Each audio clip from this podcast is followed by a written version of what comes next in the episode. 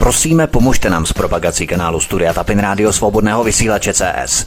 Pokud se vám tento nebo jiné pořady na tomto kanále líbí, klikněte na vaší obrazovce na tlačítko s nápisem Sdílet a vyberte sociální síť, na kterou pořad sdílíte. Jde o pouhých pár desítek sekund vašeho času. Děkujeme. Příjemný, krásný, dobrý večer, dámy a pánové, zdraví vás svítek na svobodném vysílači, posloucháte naše pořady ať na živém streamu, nebo na kanále Odyssey, kam se prosím registrujte, pokud nechcete zameškat ty pořady. Další úkolem dnešního večera, dnešního pořadu je, abyste se trochu pobavili, trochu zasmáli, ale zároveň i trochu zamysleli nad současnou dobou, nad současným systémem, kam spějeme do voleb poslanecké sněmovny, tedy dolní komory parlamentu České republiky. Ale zároveň, abychom se i trochu zamysleli nad tím, co by se stalo v případě, kdyby vyhráli neomarxisté, to znamená Česká pirátská strana. Protože člověk, který napsal jenom pár vět na kyberprostoru o útoku na Novém Zélandu, dostal 6 let. Naopak Líbiec, který znásilnil 16-letou Češku, dostal pouze 3,5 roku. Kdo myslíte, že je větší gauner? Česká skorumpovaná justice plní zadání, pohrdá a opovrhuje elementárním právem a spravedlností. Kvůli pár větám v kyberprostoru jste horšími zločinci než násilnický krimigrant. Lidé začínají cítit nenávist k českým soudům, u kterých už dávno nehledají zastání. Ovšem cenzura dostává nový rozměr a pirátská diktatura na objednávku přitvrzuje. Nela Lisková, stejně jako zhruba 22 tisíc dalších lidí, sdílela výrok o pirátce Olze Richterové, která měla prohlásit, že chtějí v Praze přednostně přidělovat byty uprchlíkům. Výrok se ukázal být smyšleným a tento hoax Nela na požádání stáhla, ale přesto jí Richterová žalovala o půl milionu. V prvním soudním stání 17. března z toho ale Richterová vytvořila politický proces. Nejde totiž o předmětný článek, ale v 50-stránkovém soudním spise jsou zahrnuté i neliny politické postoje a komentáře z minulých let, které ovšem s článkem vůbec nesouvisí. Ve druhém soudním stání si přizvali klamského manipulátora, protože skuteční experti dali asi od pirátů ruce pryč. Chtějí piráčtí poslanci linčovat své politické odpůrce. Má tohle představovat předvolební kampaň pirátů? Vypadá takto cenzura skupinami, které si brousí zuby na premiérský post. Budou takto piráti nemilosrdně likvidovat všechny tvrdé politické odpůrce a přitom stále pokrytecky žvanit o svobodě slova, názoru a projevu. A já už tady vítám u nás na svobodném vysílači Nelu Liskovou. Neli, vítej, hezký večer, ahoj. Hezký večer, ahoj. My jsme tvůj případ probírali v jednom z našich minulých rozhovorů pořadu. Lidé si to když tak mohou najít na síti Odyssey. Nicméně, abychom to zrekapitulovali velmi telegraficky. Ty jsi v červenci a v prosinci 2019 sdílela na sociální síti výrok pirátky Olgy Richterové týkající se přednostního předělování bytů uprchlíkům. Richterová takový výrok označila za hoax a na její žádost si ten článek stáhla. Ačkoliv autorem toho smyšleného výroku je neznámá osoba ze satirické stránky Pirátská pravda, přesto všechno pražská advokátní kancelář Hajný soudí právě tebe a pouze tebe, nikoho jiného z těch 22 tisíců lidí, kteří ten její smyšlený výrok také sdíleli a pouze od tebe chce Olga Richterová půl milionu korun jako satisfakci nebo očkodné bychom to mohli nazvat. Proč to máš odskákat právě zrovna ty za těch ostatních 22 tisíc lidí? Jaká je tvá hypotéza? No tak eh, je to naprosto logické. Eh, vzhledem k tomu, že se roky politicky angažuju, že jsem natočila několik videí, kde jsem zveřejnila určitá fakta na adresu Pirátů a vzhledem k tomu, že se nám blíží volby, tak pochopitelně je na snadě vyvolat nějaký skandál, něco, co přitáhne eh, veřejno, pozornost veřejnosti. A mm, tato kauza v podstatě má jediný účel, aby Nela Lísková prohrála soud s Piráty a tudíž každý další člověk, který se bude chtít jakkoliv vyjádřit na adresu politiků, se bude obávat vyjádřit na adresu politiků z toho důvodu, aby nedopadl jako Nela Lísková. Takže tady je to naprosto jednoduché. Piráti opravdu se snaží všemi možnými dostupnými i nedostupnými prostředky uh, maximálně omezit eh, svobodu občanů České republiky, omezit svobodu na vyjadřování. Samozřejmě, že máme právo se jako občané České republiky vyjadřovat vůli, eh, vůči politikům, protože si politiky my sami financujeme. No a to jsou všechno věci, které, které v podstatě jsou eh, nějakým způsobem programově, programově nastaveny u těch pirátů, protože Protože Piráti prostě sami o sobě tu strukturu té, té, toho hnutí nebo té strany, jak mají postavenou, tak nemají postavenou pro blaho společnosti, ale oni jedou tvrdě a razantně proti blahu společnosti a proti prospěchu společnosti. Když pirátské strany jsou eh, rozprostřené různě po Evropě v rámci jednotlivých členských států Evropské unie, to znamená, že to je něco jako franšíza, podobně jako McDonald's třeba, nebo KFC, Burger King a tak dále. Prostě taková franšíza. Je to stejně nezdravé, ano. je to stejně nezdravé. Pojďme se podívat do zákulisí průběhu obvodního soudu pro Prahu 1, jednak ve středu 17. března a potom 26. května se soudkyní Dagmar Stanidisovou. Jednou z věcí, kterou ti Olga Richterová v tomto absurdním soudním dramatu vytýká, je, že si jí na žádost o stažení článku neodpověděla. Třeba, že si článek potom stáhla. Myslíš, že kdyby si jí odpověděla, tak by se na tom tvém obvinění nic nezměnilo a v tomto případě bazíruje na naprosté nepodstatnosti, protože i s odpovědí by tě hnala k soudu zrovna tak. No, já jsem o tom přesvědčená, protože tady toto celé je plán. E, samozřejmě, že já nemám povinnost nikomu odpovídat. Já jsem mi na základě nějaké elementární slušnosti vyhověla, e, stáhla jsem to, když mě o to paní Richterová slušně požádala a neviděla jsem v tom nejmenší problém. Dál jsem se tím nezabývala. I kdybych odpověděla, dobrý den, paní Richterová, ano, stahuju to, tak by to stejně, ta kauza vlastně měla úplně stejný vývoj, protože, hmm. protože ta kauza je postavena na tom, že jsem to nestáhla já, ale údajně Facebook. Takže je naprosto jedno, jestli jsem odpověděla nebo neodpověděla, protože se opírají o to, že to údajně stáhl Facebook, což samozřejmě neprokázali a je to lež, protože já jsem bezprostředně na to vyhověla. Jednou z věcí, kterou se snaží Olga Richterová dokázat, je, že článek si nestáhla ty, ale smazal ho Facebook sám, což si právě teď sdělila. To se snažil uvést i klaunský manipulátor v roli svědka, který byl mimochodem vyloučený z druhého ročníku fakulty Univerzity Palackého v Olomouci. O jaký důkaz opírají to jejich tvrzení, že článek smazal Facebook a ne ty sama na žádost Richterové? Mají vůbec nějaké důkazy nebo vaří z vody pro takové tvrzení? Nemají žádné důkazy, samozřejmě.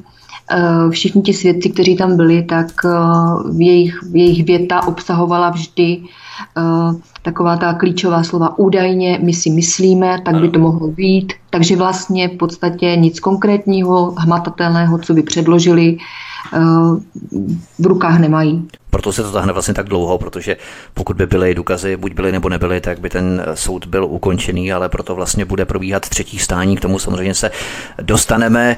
Už jsme si řekli, že sdílený výrok Richterové byl dezinformací, nicméně zkusme si teď představit situaci před pár lety, kdy třeba vyšla zpráva, že Evropská unie zakáže pomazánkové máslo nazývat pomazánkovým máslem. A místo toho bude označované jako rozstíratelný tuk, stejně třeba jako marmeláda nebo místo rubu tuzemák tlak a tak dále. Jednoduše takovéto věci by se před jejich zavedením zdály být naprosto směšné a absurdní, ovšem nakonec se ukázaly jako pravdivé. Proč to zmiňuju? Naražím tím na velmi tenkou hranici mezi fikcí a realitou, kterou lze v mnohých případech jenom velmi těžko rozeznat, zvlášť když dikce té fake news údajné kopíruje narrativ té osoby, hnutí nebo organizace. Dnes, aby se člověk opravdu bál, jak si řekla na začátku, nazdílet něco o komkoliv, aby se to náhodou neukázalo jako nepravda, protože ten rozdíl bývá často velmi tenký, jak jsme si ukázali, že? No tak samozřejmě. Eh, tady jde o to, že víceméně asi všichni před eh, těma volbama potřebují nějaké skandály a kauzy a nějaká svá vítězství, která jsou samozřejmě relativní ale já osobně v podstatě bych měla mnoho důvodů žalovat spoustu lidí, například Petr Novotný se, tam, se do mě už x let vulgárně obouvá, jo, opravdu, opravdu jako neskutečným způsobem, ale já, já v tom nevidím prostě nějaký význam. Jo. To jsou lidé, kteří, kteří mi v životě uh, nic pozitivního do života nepřinesou a čerpat energii zbytečně nebo plítvat energii nad těmito hlupáky je pro mě naprosto bezpředmětné a zbytečné. Takže já touto cestou rozhodně bych nešla, asi za žádných okolností. Eh, to už by muselo být jeho hodně, hodně, hodně silný kalibr, který by se třeba nějakým způsobem obouval do mojí rodiny a podobně, což samozřejmě bych nedopustila, to už je jiný level potom, ale co se týká paní Richterové, tak eh, ona je taková prostě nevýrazná osoba, která potřebovala asi za každou cenu si nějakým způsobem eh, utvrdit nebo ujistit to svoje místo v politice a chce nade mnou vyhrát. Využívá samozřejmě k tomu svou politickou moc. Já jsem se doposud třeba vůbec k tady tomuto, k této kauze veřejně nevyjadřovala, byť mě oslovuje řada novinářů. A médií, protože jsem pořád považovala za nějakou takovou, jako takový status quo mezi náma, že to není asi v průběhu toho vhodné. Jo? Ta kauza probíhá, má nějaký vývoj, tak samozřejmě mi nepřijde úplně v pořádku to nějakým způsobem komentovat a ovlivňovat třeba to veřejné mínění. No, paní Richterová zaujala zcela opačný postoj, a samozřejmě, že tu kauzu obrátila tak, aby to veřejné mínění proti mě obrátila. A nejhorší na tom vlastně je, že v podstatě já jsem sdílela něco, co sdíleli, doteď to sdílí vlastně tisíce lidí. Jo? Mně se to pořád objevuje v komentářích na Facebooku, objevuje se mi to prostě různě, když koukám třeba na tu hlavní stránku a podobně. No a jako ve výsledku tady toto všechno eh, je takový, jak jsem to říkala třeba i u toho soudu, jsem se vyjádřila v tom duchu, že vlastně je to takový hon, hon na čarodějnice, jo, protože protože kdyby paní Richterová opravdu striktně trvala na tom, že jí to vadí, tak, eh, což samozřejmě teďka nechci říct, že to těm lidem přeju, ale tak před, před tím soudem přece jsou desítky tisíc lidí, kteří to sdíleli jo, a jsou úplně ve stejné pozici, jako jsem já, což se samozřejmě neděje, jo, protože nikdo z nich třeba nemá, já mám to, na tom Facebooku aktuálně nějaký 26 tisíc lidí zhruba, e, ta sdílení jsou tam taky poměrně významná, takže to je to nebezpečí, které tam asi zhledává paní Richterová, že že mm, jsem pro ně možná v tomto ohledu nebezpečná, ale v tom případě jsem v tomto ohledu nebezpečná absolutně pro každého politika, vůči kterému mám nějakou oponenturu, že prostě nesouhlasím. Ale jak je vidno, tak prostě politici ostatní to berou tak nějak jako s nadhledem, že s nima člověk nemusí vždycky souhlasit. Ostatní jako veřejně činná osoba si myslím, že s tím musí počítat že ne vždy budou kladné ohlasy na její práci a na její vyjádření, ale v tomto případě možná, nevím, jestli má nějaký psychický problém nebo nebo nevím, proč to prostě takhle hrotí. To ještě ten psychický problém uvidíme potom v dalším odročení, v dalším kole toho soudního procesu. Nicméně Olga Richterová označila její výrok za přidělování startovacích bytů pro mladé uprchlíky za smyšlený. Ovšem, já si dovolím teď na tomto místě ocitovat pasáž přímo z pirátských stránek Wiki Piráti.cz, oficiální stránky. Mimochodem mám to naskrínované, kdyby to náhodou chtělo třeba zmizet. Do popisu pořadu přikládám přímý odkaz, odkaz číslo jedna v popise pořadu na Odyssey. Cituji. Zastupitelé Pirátů v zastupitelstvu hlavního města Prahy, Brna a dalších měst jsou připraveni v zastupitelstvech podpořit konkrétní pomoc uprchlíkům, aby se integrovali. Například byty, sociální pomoc, integrační programy a podobně. Jsme přesvědčeni, že s těmito změnami lze uprchlickou vlnu dobře zvládnout a že uprchlíci mohou být obohacením naší společnosti. Konec citace.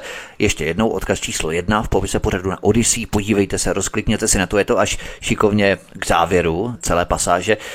Tady přesně vidíme tu dikci a narrativ Pirátů, kdy sama pirátská strana tvrdí, že podpoří pomoc uprchlíkům jako například byty. Tak jak máme rozeznat, že to Olga Richtrová opravdu neprohlásila, když je navíc místo předsedkyní té strany, která to prohlásila nebo která to pohlašuje na těch jejich webových stránkách? Já jsem přesně tady toto citovala u soudu. Vlastně ty podklady k tomu mám, jak jsi zmínil, které teď vlastně uh, tam budeš zveřejňovat uh, pro, pro lidi, kteří by se to chtěli ověřit. A přesně to jsem řekla. Já jsem prostě uh, se vyjádřila v tom smyslu, že jak já můžu vědět, že to skutečně neřekla, když se opírá v podstatě ve všech bodech o svůj volební program nebo o program Pirátu jako takový. A neviděla jsem nikdy, že by paní Richterová vystoupila proti programu Pirátů nebo proti nějakému kolegovi z řad Pirátů a e, veřejně prostě řekla, hele, tak tady toto je špatně, s tím nesouhlasím. To by byla samozřejmě jiná situace. Ale přesně jak si teďka citoval, tak oni tam v podstatě přesně tady toto ohledně těch bytů mají a na základě toho jsem i já usoudila, že ten výrok skutečně mohl být paní Richterové. To je ta tenká hranice, ještě přerušu, to je tenká hranice mezi fikcí a realitou, kdy opravdu to často nelze rozeznat, protože to je ten narrativ, naprosto se kopíruje s tím, co oni hlásí. To nepochybně. Ale na druhou stranu samozřejmě každý máme nějaké uvažování a samozřejmě tady, tady z té hypotézy vyplývá jediné, že v případě, že oni tady toto preferují a jestliže tady toto mají veřejně uvedeno v programu, tak asi běžný občan, předpokládám, by vůbec nepochyboval, že tady toto mohla být slova paní Richterové, protože jestliže sleduje politiku a má trošku přehled o programu Pirátů, tak si to dal do spojitosti s jejich programem a tady z toho jasně vyplývá, že ta slova mohla skutečně být paní Richterové. A teď se dostanu k tomu, co jsem chtěla říct že dlouhodobě sleduji to, a netýká se to teď konkrétně jen Pirátů, že mnoho politiků využívá toho, když řekne nějaký nesmysl nebo opravdu nějakou věc, která opravdu je tak hloupá, že se lidi popadají za hlavu, že to následně dementují s tím, že to byl hoax a že to novináři převrátili a že to takhle neřekli, jo? protože to je jediná jejich obhajoba toho, jakou mají mentální úroveň. Že jo? Myslíš, že když se Olga Lichtrová distancuje od toho výroku, že to není pravda, že nic takového o těch bytech pro uprchlíky neprohlásila, tak vlastně popírá oficiální politiku Pirátské strany, čili je vlastně na naší straně a Ivan Bartoš by měl se vyhodit, nebo já nevím, protože jeho místo předsedkyně nechce přidělovat byty uprchlíkům, i když to strana oficiálně tvrdí. Takže vlastně ona jde proti dikci její vlastní strany. Ano, to je právě ten celý paradox toho soudního sporu, že na jedné straně je tady nějaký oficiální program Pirátů, na druhé straně je tady nějaké vyjádření, které je naprosto totožné s tím programem Pirátů a pak jsem tady já, která je žalovaná za to, že jsem sdílela něco, o čem jsem byla přesvědčena, že koresponduje s programem Pirátů a tudíž s tím, co mohla paní Richterová prohlásit.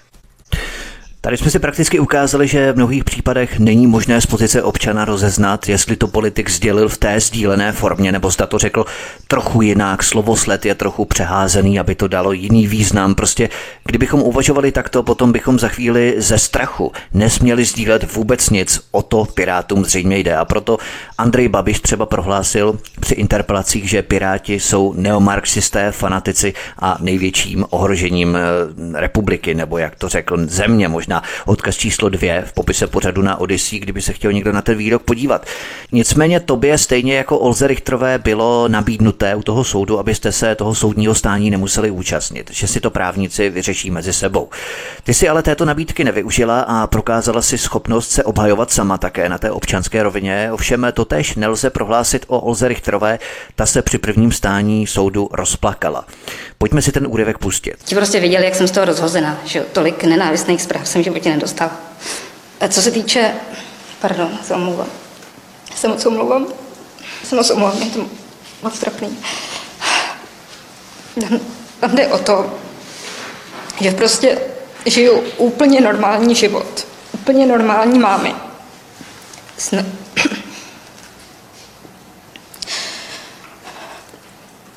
snažím se co nejlíp dělat tu politickou práci podle svého nejlepšího vědomí a svědomí. My se stále bavíme o sdíleném článku, který koluje internetem více jak dva roky a teprve až po těch celých dvou letech to na ní takto najednou dolehlo, spadlo. Není to přinejmenším zvláštní, že až po celých dvou letech a zrovna čirou náhodou před soudem i před televizními kamerami, kamerami médií, to je náhoda, že to není tak spadlo zrovna při této příležitosti. No tak uh, berme to tedy jako náhodu, dobře, jsem mě pobavil docela, protože, uh, protože uh, je to celý prostě vykonstruovaný, samozřejmě celý ten soudní proces a předpokládám, že i hlavní aktérka paní Richterová k tomu takto přistupuje. Po této stránce bych řekla, že velmi profesionálně, co se týká, myslím, toho výkonu u toho soudu. No a uvidíme, uvidíme, jak se tomu soudy vyjádří. No. Já sama čekám, jaké rozhodnutí padne. Mm, nicméně nepřála bych asi nikomu, aby tady toto, co já momentálně zažíval, protože, hmm. protože mm, jako absolutně nevím, co si, mám, co si mám o českém soudnictví myslet do posud, jo? Protože, protože policie to vlastně při, ten, při tom výslechu následně stáhla, že nedošlo k naplnění skutkové podstaty trestného činu, dokonce se nad tím docela podivovali, že někdo opravdu za takový nesmysl někoho chce žalovat. Takže nejprve to mělo být na trestně právní rovině a teď je to na občanskoprávní Ano, to je, dost, to je dost podstatné, co bych asi chtěla zdůraznit, že v podstatě já jsem vlastně první výslech byli paní Richterové měla na kriminální policii v Praze, eh, kde teda proběhl standardní výslech za přítomnosti mého advokáta a kde, se ten, kde jsem se teda vyjádřila k tomu, jestli jsem to teda opravdu sdílela na tom Facebooku, za jakým účelem a proč jsem to sdílela a podobně. A kriminální policie, která samozřejmě řeší jako vraždy a různé, různé zásadní věci, spodívala nad tím, jak je vůbec možné, že tam sedí nějaká Nela Lísková za to, že její politička uh, Richterová uh, chce uh, prostě nějakým způsobem pranířovat za to, že jsem si dovolila veřejně sdílet něco, co bylo veřejně dostupné a co, co dodnes veřejnost sdílí. Jo? Takže už to samo o sobě si myslím, že je plítvání peněz e, státu, ale dobře. No, takže policie teda ne, nezhledala, že bych tam prostě naplnila nějaký ten, e, ten skutek toho trestného činu. Následně se Piráti teda odvolali, nebo ten státní zástupce a šlo to pořád dokola, aby tam prostě hlavně něco našli. Takže kdo chce psa být, vždy si ho najde. Olga Richterová se sice u prvního soudu rozplakala. Já samozřejmě chápu, teď nebudu se pozastavovat a nebudu polenizovat nad tím, jestli to bylo uměle vyvolané nebo opravdu to tak cítila spontánně. Je to velmi citlivá záležitost, ale vždyť přece Ona to byla, která iniciovala ten soud. Ona to byla, kdo hnala tuto kauzu na veřejnost. Ona to byla, kdo tě zažalovala. Třeba, že si sdílený výrok na její žádost stáhla. Pořád to mějme na paměti. Je to zbytečné krajní řešení.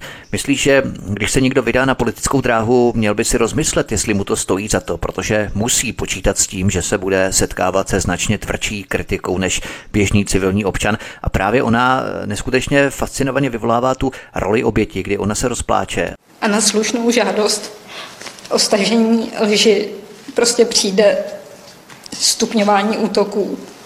Mě psalo spousta cizích lidí, prostě ošklivý nadávky.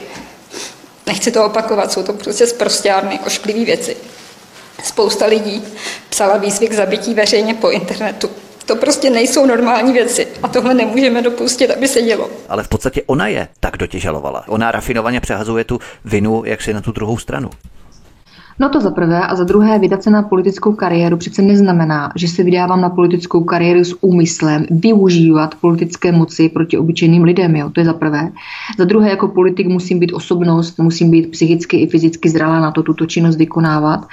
No a za třetí v podstatě e, jako to, to, co paní Richterová předvádí, tak mi přijde spíš takové, jako že e, tu kauzu obrátí, nebo se snaží veřejně obrátit proti mě v tom smyslu. A to mě třeba hodně vadí na tady tomto, to chci podotknout, že já jsem se dopustila pouze jedné jediné věci. Sdílela jsem veřejně to, co dodnes sdílí tisíce lidí, nic víc. Já jsem nikdy nepoužila žádná invektiva, což znamená jako vulgární nadávky nebo zprávy a podobně vůči paní Richterové. Toto nedělám vůči nikomu, protože to pod můj úroveň a nepatří to ke mně. A ba naopak paní Richterová vyvolává vlastně těmi výroky ostatních, kteří ji kritizují, u veřejnosti mínění, že to já jsem ta, která ji napadá slovně, že jsem vůči ní prostě neslušná a vulgární, což se nikdy nestalo. A to mi osobně třeba velice vadí, protože ona tu kauzu vlastně, ona ví, že je vlastně ta kauza jako taková slabá, jo? že vlastně víceméně dobře, tak někdo něco sdílel, tak na tom to asi nemůže úplně postavit, tak se snaží vyvolat aspoň to mínění, tu nenávist vůči mně, té veřejnosti, že to ona kvůli mně dostává jako vulgární zprávy a tak dále. Ale jak chci se zeptat na jednu věc, ona za celou dobu toho, co je u Pirátů a co Piráti nějakým způsobem veřejně fungují, nedostala nikdy žádnou kritiku, skutečně. To vlastně až se objevila Nela Lísková, tak začal celý svět špatně komentovat a kritizovat paní Richterovou. Trošku zvláštní. Na to bych právě Neli navázal, protože jednou z věcí, na kterou si místo předsedkyně Pirátů Olga Rektorová stěžovala, bylo stupňování nenávisti od lidí na základě jejího sdíleného výroku. Já tak docela nerozumím, proč do sporu mezi vámi dvěma tahá jakési další anonymní lidi. Co to má společného s tebou? Ty jsi snad úkolovala ty lidi, aby jí psali nenávistné výhrušky. Jo, abychom rozuměli spíš pro posluchače, já chápu, že veřejně psané výzvy k zabití na internetu mohou s člověkem hodně zamávat, každý to neunese, zvláště ten, kdo se s podobnou syrovou nenávistí ještě dosud nesetkával. Ale proč myslíš, že Olga Richterová žaluje tebe za jakýsi sdílený článek? A nežaluje místo toho ty osoby, které ji vyhrožují zabitím na internetu, když jí to tak psychicky rozhodilo. Když porovnáme jaksi význam zločinu třeba jenom eh, ve virtuální rovině, tak stále přece je horší vyhrožování zabitím než nějaký sdílený článek. Přesto Olga Richterová přikládá větší důležitost a význam tomu sdílenému výroku o nějakých bytech a migrantech, než výhruškám zabití, protože nikoho takového nežaluje. Není to tak trochu zvláštní? Možná, že nikdo takový ani není. Jo? Možná, že vyloženě se tady toto vykonstruovali z toho důvodu, aby více podnítili tu kauzu, dali větší důležitost a ten obsah té kauzy naplnili tak, aby tak skutečně... já věřím, že primitivové, musím být trošku sebekritičtí primitivové z našich řád, dokážou taky být velmi vulgární a sprostí. Ale, tak samozřejmě, jako já se s ním potýkám dnes a denně a rozhodně nemíním tyto lidi žalovat, alespoň ne v tomto rozměru, v jakém to probíhá na těch sociálních sítích. Samozřejmě, kdyby to mělo nějaký potom hlubší podtext a bylo to nějaké intenzivnější, tak eh, si to nenechám líbit, to jistě. Jasně. Nicméně, ano, je to zarážející, že v podstatě eh, je to politička, která veřejně působí, jo, určitě se na ní hrnou tito lidé a víceméně se nikdy, nikdy na, neohradila vůči tomu veřejně, aspoň v minulosti vůbec nevím, že by prostě nějakým způsobem si stěžovala, že jí někdo vyhrožuje čímkoliv. A vlastně tady toto všechno začala zveřejňovat až potom, co zažalovala mě. Bohužel nenávistné výhrušky je fenomén anonymních přezdívek eh, na sociálních sítích, které si dovolí to, co by si tváří v tvář nikdy nedovolili. Ovšem eh, máš také takovou podobnou zkušenost s výhruškami a zastrašováním z tábora příznivců Pirátů? Můžeš nám třeba něco, ani ne tak ocitovat, protože asi tady nic nemáš přímo, ale jak ti příznivci Pirátů, co milují tu pravdu a lásku, jak ti vyhrožují třeba na sociálních sítích, protože já si myslím, že je to fenomén na obou stranách. Oba tábory si nemají co vyčítat, protože prostě proto lidé jsou dneska natlakovaní a lidé si do kauzy promítají svoje vlastní politické, řekněme, preference a ty potom ventilují přes svůj naturel a řekněme vypjaté emoce. Ovšem politik by se měl naučit s tímto se nějakým způsobem vyrovnávat, protože ty jako běžný občan se z toho nehroutíš a to nejsi žádný politik. Myslíš, že tady právě hrají roli i rozdílné charaktery, které vás třeba formují? Protože ty jsi byla v Donbasu, na Ukrajině, členkou domobrany, jsi zvyklá se bránit zatímco Olga Richterová se v jejím civilním životě věnovala jiným věcem a povoláním a proto je to u ní tak emocionálně bouřlivé, nebo ten průběh je u ní tak emocionálně bouřlivý, eh, když si člověk promítne občas tu živočišnou rizí syrovou nenávist, eh, které jsou lidé občas schopní, tak prostě někdo to snáší lépe, někdo hůře, ale právě proto člověk se musí rozhodnout, jestli se vydá opravdu na tu politickou dráhu. Tak eh, politika sama o sobě samozřejmě je to, to největší bahno, které existuje. Takže v případě, že jsem se rozhodla působit v politice, tak musím počítat s tím, že jsem součástí té špíny a že bohužel jsem v tom namočená, ať chci nebo nechci, jsem součástí toho kolosu, patřím tam a musím počítat s tím, že ten život prostě nebude vždycky úplně jednoduchý a nebudu mít na růžích ustláno. A pokud eh, s tím prostě někdo nepočítá a nezvládá to, tak eh, by asi tu politiku mělo pustit a nedělat to. Na druhou stranu chápu, že ta motivační složka, eh, jako finanční a podobně, je, je, je tak... To je zajímavé, že nás napadlo opravdu to samé no, no, s těmi penězi. Protože, protože celá politika je vlastně jenom o tom, jako v té poslanecké sněmovně není jediný slušný politik nebo člověk, ke kterému bych zhlížela a kterého bych prostě ráda sdílela a říkala jsem, hele, tak tohle, toto je opravdu prostě borec, to je týpek, věřme mu, protože udělal tohle, tohle, tohle. A vůbec by mi nevadily v tom ohledu ty peníze potom, jo, protože by si říkala, ať ty prachy klidně má, jo, dělá pro lidi, snaží se, ale nikdo takový v České republice bohužel není.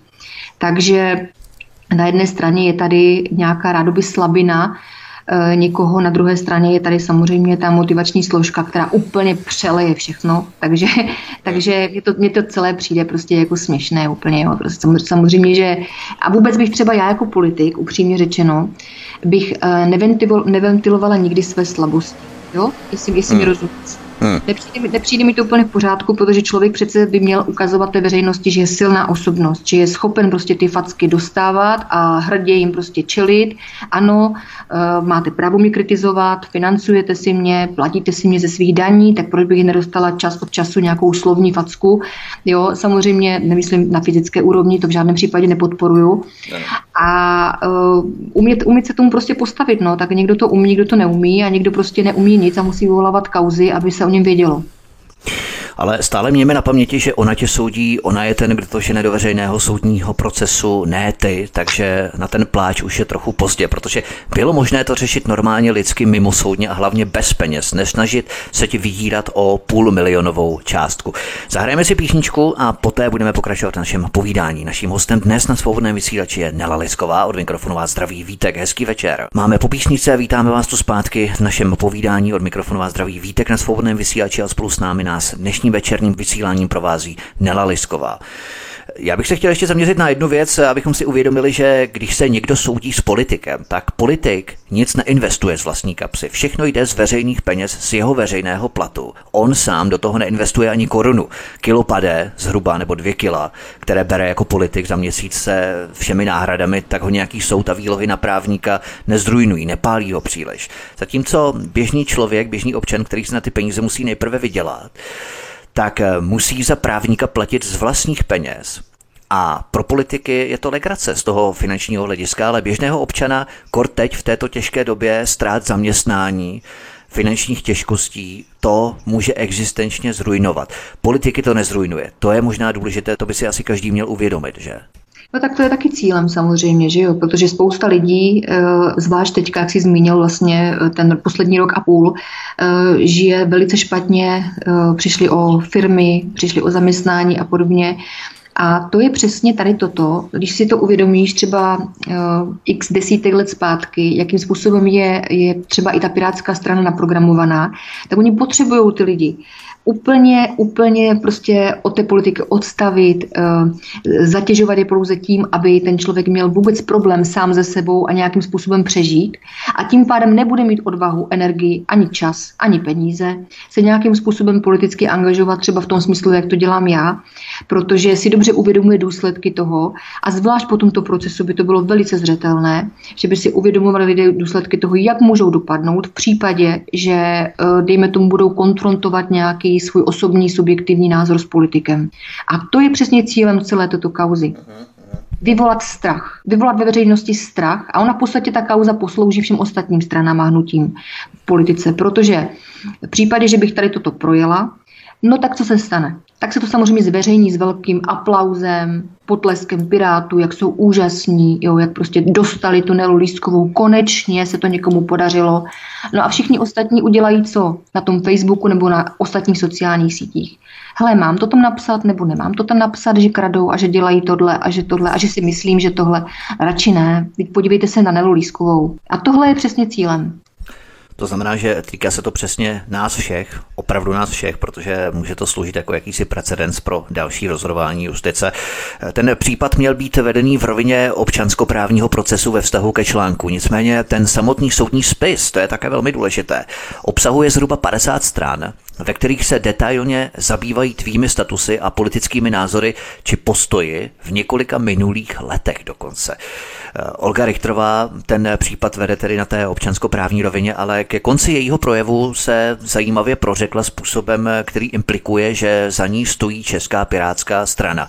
Jak se prořekla, co zaznělo z jejich úst, myslím na tom prvním stání 17.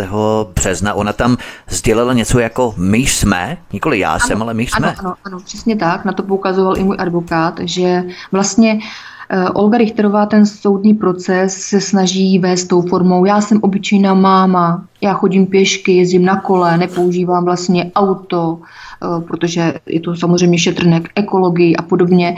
A postavila se do takové té role, takové té chudinky, která vlastně v podstatě přijde domů, okamžitě uvaří tu večeři jo, a vyvenčí psa, zajde s dětma na procházku. Ale to jsou všechno standardní věci, které děláme všichni rodiče. Že jo? Takže proč to nějakým způsobem zdůrazňovat, že zrovna paní Richterová to dělá taky. A snažila se to, snažila se to celé vlastně mm, vyvolat vlastně ten dojem té veřejnosti takový, že tady je prostě nějaký, nějaký drak Nela Lísková a oproti tomu prostě uh, bytost subtilní, taková křehonka, jako je, jako je paní Olga Richterová. Což si myslím, že politice nemá své místo, absolutně ne. Jo. U toho soudu mají být dvě dračice. jo? Samozřejmě ty argumenty tomu mají odpovídat. A taková ta hra na city a dělat ze sebe něco, co nejsem, jenom proto, aby u veřejnosti vyvolala nějaké mínění ještě větší oběti, protože vlastně v podstatě žádnou obětí se nestala. Jo? Tady, tady jde jenom o to, že jsem něco sdílela a to bylo celé e, nic, víc, nic, víc, nic čeho dalšího jsem se nedopustila. Takže je to takové zajímavé a ještě docela, co mě na tom zaráží, na tom celém úplně nejvíc, tak je to, že já jsem několikrát na tom Facebooku třeba zdůraznila, a opravdu to mělo tisíce sdílení a tisíce lajků a ohlasů, že ta kauza není o tom, není o tom, že eh, Piráti se soudí s Nelou Lískovou, ta kauza je o tom, že Piráti se soudí s národem. Protože jestliže přijdeme o to poslední, a to, jsou, eh, to je právo na svobodné vyjadřování, jestli už tady toto nám bude upřeno díky této kauze s Piráty, tak v tom případě jako budeme fungovat jak jako občané. Co teda nám bude dovoleno? Už vlastně vůbec nic. A spousta lidí by tam dali za pravdu a kvitovali to, že to cítí a vnímají úplně stejně. My si tady všichni hrajeme na vlastence, je tady plný internet žvanění a řešení o spojování. Prozrať, jaká politická strana hnutí, ať parlamentní nebo neparlamentní, vyjádřila podporu v rámci toho tvého procesu, protože tady jde opravdu o nás všechny, o svobodu slova jako takovou, nikoli o tebe jako personu, takže bychom to neměli personifikovat, ale jde tady o občanskoprávní postoj vůbec, jakým způsobem můžeme formulovat do budoucna svobodu slova jako takovou a jaké máme ty manévrovací možnosti a prostory kolem sebe, jak se můžeme vyjadřovat. Kdo ti vyjádřil podporu z těch spojovacích stran, které neustále žvaní o spojování vlastenců? No, to je takové zvláštní, jako jo. Mě totiž politici jako napříč spektrem čas od času uh, tu, tu podporu veřejně vyjádří. Někteří teda velice často, jako třeba někteří politici z SPD nebo pan senátor Doubrava, jo, mi tam kvitují, jako prostě Nelo, máte pravdu, jste odvážná, jo, jako do nich, jo. Takže touto formou eh, Touto formou mi tu podporu samozřejmě vyjádřují, nebo vyjadřují, ale že by k tomu soudu někdo dorazil, a protože samozřejmě tam byla média, a celé to sledují. A že by tomu soudu někdo, někdo prostě dorazil z těch politiků a řekl, hele, tak tady toto už je hodně přes čáru, proti tomu teda opravdu budeme se stavět i třeba my, naše hnutí, nebo konkrétní politici, tak k tomu odvahu nemají. Takže, a to neudělal vlastně v podstatě vůbec nikdo z těch rádoby vlastenců, protože já už jsem na to slovo alergická, protože aktuální vlastenecká scéna to degradovala opravdu na nějakou vulgární nadávku mě už to osobně strašně vadí, protože tady je vlastenec absolutně každý. Jo? A když prostě veřejně řekneš, co si o tom vlastenectví fejkovém myslíš, tak v tom případě se stáváš agentem BIS, agentem, já nevím, Číny, Koreje, Spojených států malém, jo, a Ruska a Ukrajiny. Tím vším já samozřejmě jsem, protože si dovoluji oponovat těm údajným prospěchářským vlastencům, kteří vlastně s vlastenectvím jako takovým eh, nemají nic společného. Je to ostuda tady tohle všechno, protože nikdo z těch, kteří teď aktuálně kandidují a hrají si na vlastence a e, jezdí po republice a dělají si předvolební kampaň formou nějakých, e, nějakých e, meetingu, nechci říct ani demonstrací, protože to jsou happeningy a kabarety, to nejsou demonstrace. Jo. Protože demonstrace je vážná věc, demonstrace má být důstojná.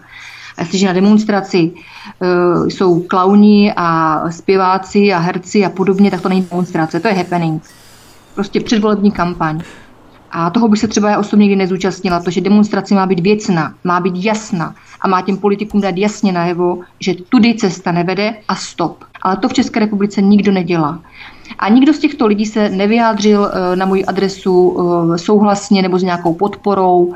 A mohli to udělat samozřejmě. Já bych byla ráda, kdyby to udělali ale oni jsou tak jako ti vlastenci takový ti účeloví. My jsme vlastenci tady, ale s touhle už vlastenci zase nebudeme.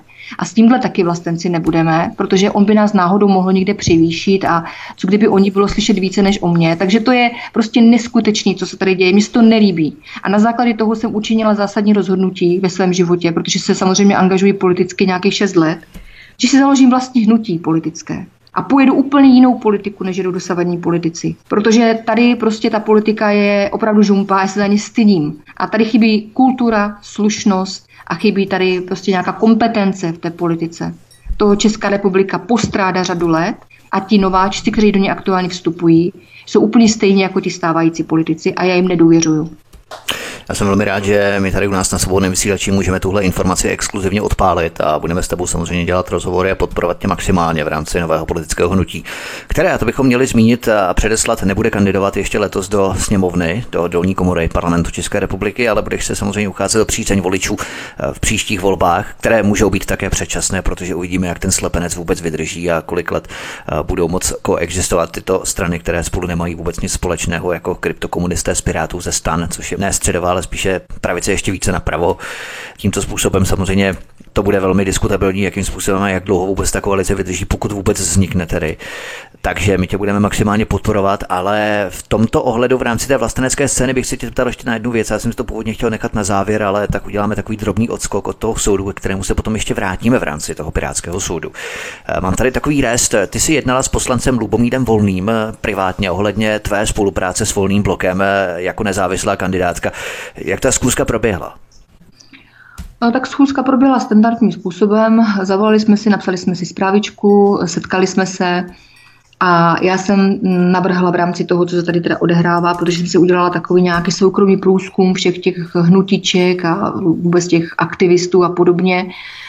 No a mm, prostě proběhla ta zkuska tou formou, že uh, jsem teda nabídla spolupráci i panu Volnému a řekla jsem mu teda, že samozřejmě, uh, že tam moje platforma na tom Facebooku je poměrně obsáhlá a že by se na tom dalo stavět, jestli teda by měl zájem třeba o to podpořit tu myšlenku jako takovou, uh, že bychom se spojili a že bychom udělali prostě takové kompaktnější nějaké hnutí, které opravdu už by bylo takovou zdí. Jo? To byl můj cíl, takovou stěnou proti tomu, co se tady odehrává vlastně z toho, z toho druhého spektra, z té druhé strany. No nicméně Pan Volný mi sdělil, že uh, nemá zájem, že on to nepotřebuje, že jsou silní dost a že spolupracovat se mnou prostě nepotřebuje.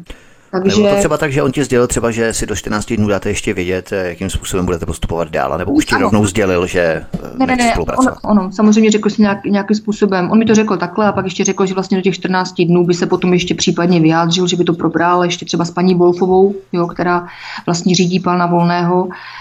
E, takže že on nemůže ani rozhodnout sám, ale že si spíš myslí, že to nepotřebuje, že určitě ne ale že může samozřejmě tady toto probrat, tuto variantu s paní Wolfovou, jak se tomu vyjádří paní Wolfová. No, mě asi v tu chvíli bylo naprosto jasné, jak se k tomu vyjádří paní Wolfová, protože paní Wolfová má v politice své turistické místo čestné a výsledek je takový, že je takový odpadlík, to znamená, že se přilepila teďka nebo se nějakým způsobem dali dohromady s panem Volným, aby se vzájemně nějak vytáhli.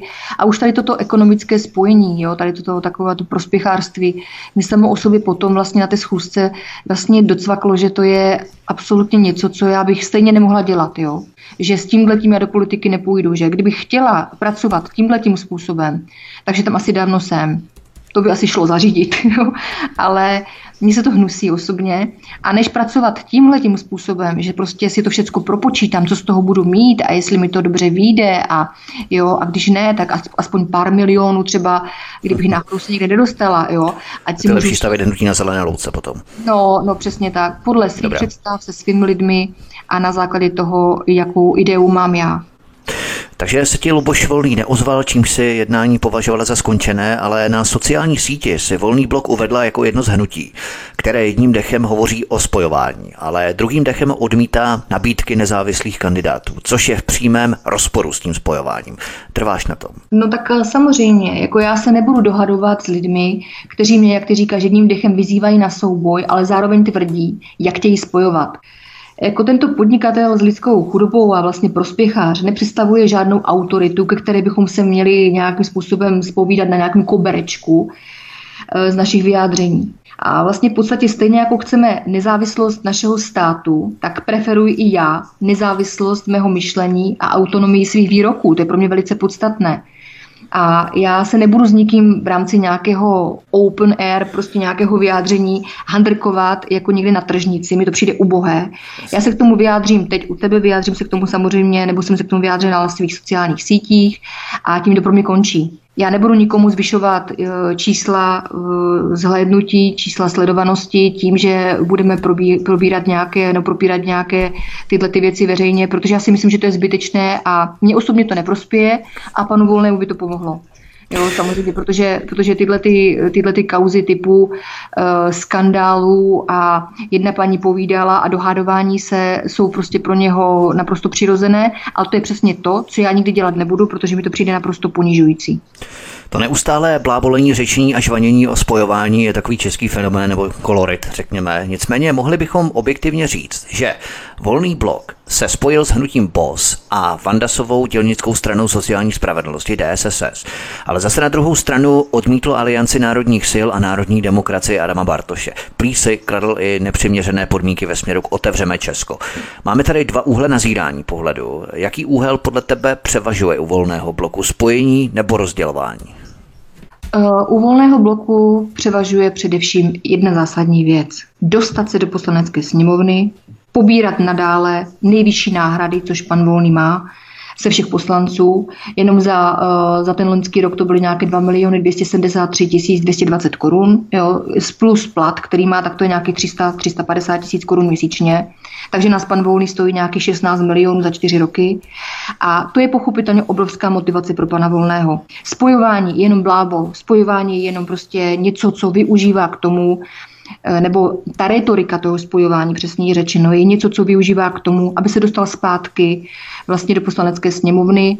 A čtyři roky tam byl takovým věčným předkladatelem něčeho, což mu samozřejmě nikdo neschválí, protože v menšině ti to neschválí, že jo, to je přesný příklad například SPD, ale může říct, no víte, ale já tady pracuji, já před, předkládám, ale naprosto bezvýsledně. A já tady toto zhledávám jako účel, jako koritářství, jako prospěchářství, protože jestliže do té poslanecké sněmovny půjdu, tak tam půjdu jako naprosto silný subjekt a nebudu čtyři roky jenom předstírat nějakou práci, pobírat obrovské náhrady a vymlouvat se na to, že já jsem z Ostravy, já to mám daleko do Prahy a proto mám tak obrovské náklady.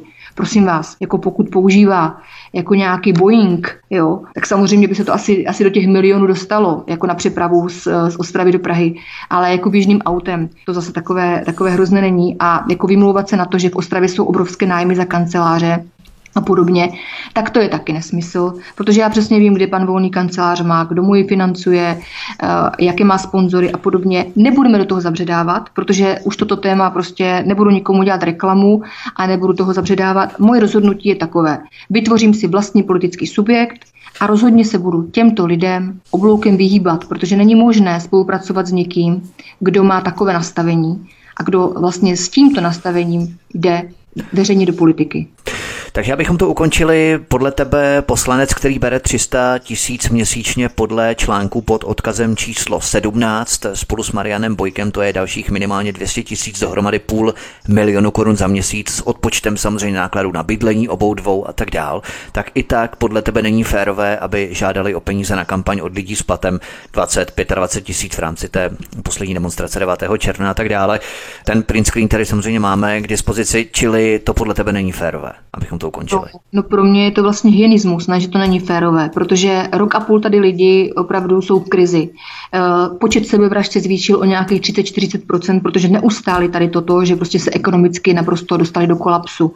A tento člověk, který vlastně je vlastenec a snaží se nějakým způsobem působit jako tímto dojmem eh, s platem nějakých 300-350 tisíc korun měsíčně, což je 16 milionů zhruba za nějaké čtyři roky, tak tento člověk vyzývá národ k čemu? K tomu, aby ho sponzorovali, aby se následně dostal ke koritu a to vám přijde prostě transparentní. Mně osobně ne. Pokud chci kandidovat, tak si mám především sehnat sponzory z řad nějakých podnikatelů, z řad firm a podobně. Ale žádat o finance obyčejné lidi, ještě s nejistým výsledkem, já osobně bych se těm lidem nemohla potom podívat do očí. Jako, co bych jim potom jako řekla, díky, no, tak jste mi tady z svého důchodu nebo, nebo studenti nebo kdokoliv jste mi tady přispěli, já jsem se tam dostala a nashledanou. No tak to asi jako ne, protože samozřejmě já tam nevidím absolutně podstatu toho, proč bych to měla dělat. Peníze si beru za své pracovní výsledky, tak to fungují celý život. Nikdy si je neberu dopředu od nikoho. A žádat jako politik, který prostě nějakým způsobem v politice funguje eh, aspoň to jedno volební období, ještě navíc s těmito náhradami, eh, po lidech další peníze, tak jestli, jestli tady toto někomu nedojde, že to je vlastně politický projekt a že to vlastně nemá z vlastenectví nebo ze snahou tady něco změnit společného, tak v tom případě už nevím, co těm lidem prostě říct, aby to prostě pochopili. Dobrá, to jsme probrali, volný blok jsme probrali, pojďme dál v našich tématech. Já jsem to tady také měl připravený na závěr, ale teď se to docela i hodí, protože si za chvilku zahrajeme další písničku. A v této souvislosti si pojďme pustit Rogera Waterse z kapely Pink Floyd, bývalého, tedy člena kapely Pink Floyd, který vzkázal velmi nevybíravě a peprně Marku Zuckerbergovi to, co si o něm většina lidí myslí. This, this is something that I actually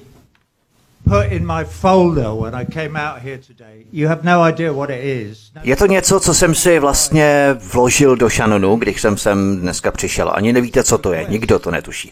Protože mi to dnes ráno přišlo na internet. Je to žádost o práva na použití mé písničky Another Break in the Wall, další cihla ve zdi, dvě, při natáčení filmů na propagaci Instagramu. Takže je to takový úřední dopis. Jde o formální dopis od Marka Zuckerberga. Dorazil mi hned dnes ráno s nabídkou obrovské, obrovské částky peněz. A odpověď zní, jdi do pr***. Ani kur... náhodou. No fuck way. And I, a to jsem zmínil jenom proto, že je to zákeřné. Je to jejich zákeřné hnutí převzít úplně všechno, co znáte. Takže ti z nás, kteří mají nějakou moc, a já ji trochu mám, pokud jde o kontrolu vydávání mých písní, tak jako tak, takže se na téhle zhovadilosti podílet nebudu. Zuckerberg. Zuckerbergu, chceme vám poděkovat, že jste o tom projektu uvažovali. Máme pocit, že základní myšlenka této písně je dnes tak aktuální a potřebná, což vypovídá o tom, jak tohle nadčasové dílo je pravdivé. A přesto po nás chtějí, abychom se k ním připojili. Chtějí využít k tomu, aby Facebook a Instagram byly ještě větší a mocnější, než už jsou. Aby nás všechny v této místnosti mohli dál cenzurovat a zabránit tomu, aby se příběh o Julianu Assangeovi dostal na veřejnost, aby si veřejnost mohla říct, cože, Už nikdy víc. Už ne davový Zuckerberg vystupující v mém novém rock'n'rollovém show. Mám ho nachystaného a teď bych vám to neměl ani říkat, ale, ale, ale on to dělá. Ale myslíte si, jak tenhle malý hajzlík, který začal tím, že řekl, že je hezká, dáme jí čtyři body z pěti, je ošklivá, dáme jí jedničku, získal vůbec v něčem nějakou moc. A přesto je tady jedním z nejmocnějších idiotů na světě. Myslíš, že tady v Česku máme vůbec nějaké takové umělce, kteří jsou schopní takto jasně artikulovat svůj postoj, aniž by se z toho nesesypali? Neznám takového umělce v České republice. Tady vidíme na té pyramidě, že většina umělecké galérky nepokrytě kolaboruje se systémem, který jim hodí nějaké drobné, nějaké ty ohlodané kosti aby pavili masy, za protektorátu chlastali s předními nácky, za bolševika podepisovali antichartu. Před pár lety, zase ještě možná pamatujeme, vydávali ten pamflet proti strachu a nenávisti s podporou migrace. Teď propagace očkování, prostě rohošky. Tak ještě, že jsou takový borci jako Richard Waters, že? No, víc takových borců. No. A v České republice, kdyby byly aspoň třeba jeden, dva, tak by to bylo úplně super, protože by byli takovým tím pilířem, tím hromosvodem, o který by se člověk, dejme tomu, mohl nějakým způsobem opřít, ale bohužel jako ta umělecká scéna. Ano, jsou tady lidé, jako třeba, já nevím, pan Krampul, nebo teď mi nenapadáš někdo, kdo prostě na plnou hubu... třeba, tak je docela dobrý. No, třeba na plnou hubu, když to řeknu takhle, eh, těm politikům opravdu řekne, co si o tom myslí, ale efekt to nemá žádný, jo, protože to už jsou pánové v letech a oni vyložení ti politici si z toho třeba dělají legraci, oni to nerespektují, takže to bych chtěl opravdu někoho, nějakou osobnost, která by měla vlastně i v rámci třeba té své profese umělecké takový ohlas veřejnosti, že by třeba si získala i tu důvěru na základě těch svých vyjádření a na základě toho protestu proti tomu, co se odehrává, ale bohužel tady toto. Česká republika má spoustu klaunů, to ano, ale uh, osobnosti schází. Nela Lisková je stále hostem u nás na svobodném vysílači od mikrofonu vás zdraví Vítek a jakou jinou píseň než Another Break in the Wall od Floydu, legendární kultovní song, bychom si měli zahrát právě teď, než se vydáme na další pouť našeho vyprávění dnešního večera. Hezký večer. Příjemný poslech, zdraví vás svítek na svobodném vysílači, písnička je za námi od legendárních Floydů, kultovní song Another Break in the Wall, který chtěl Mark Zuckerberg využít nebo zneužít spíš na podporu Instagramu, aby byl stále mocnější a větší, aby mohlo více cenzurovat a aby v podstatě si koupili jakékoliv umělce. Opravdu ta velká suma, o které hovořil Roger Waters, že mu nabízeli, musela být opravdu obrovská, protože tito staří dokeři, staří poctiví dokeři opravdu se nerozklepou před globalistou komunistickým zlatým teletem a to jsou opravdu borci, tito lidé. Tato písnička nám právě dozněla, pojďme se podívat na další část našeho vyprávění k dokreslení politického rozměru celé kauzy v rámci toho pirátského soudu, kterým jsme začali. Přispívá i skutečnost, že předseda Pirátů Ivan Bartoš vložil na svůj sociální profil komentář k této kauze po tom 17. březnu, po tom prvním stání, čímž v podstatě dokázal, že jde o politický proces pranířování, linčování politických oponentů Pirátů. Mimochodem, když hovoříme o Ivanu Bartošovi, tak právě tento předseda Pirátů otevřeně sympatizuje s myšlenkami extremistického hnutí Antifa, které bylo ve Spojených státech zařazené mezi teroristické organizace. Ačkoliv není a nikdy nebyl Ivan Bartoš členem Antify, tak on se účastnil některých akcí tohoto hnutí, na což existuje videodokumentace.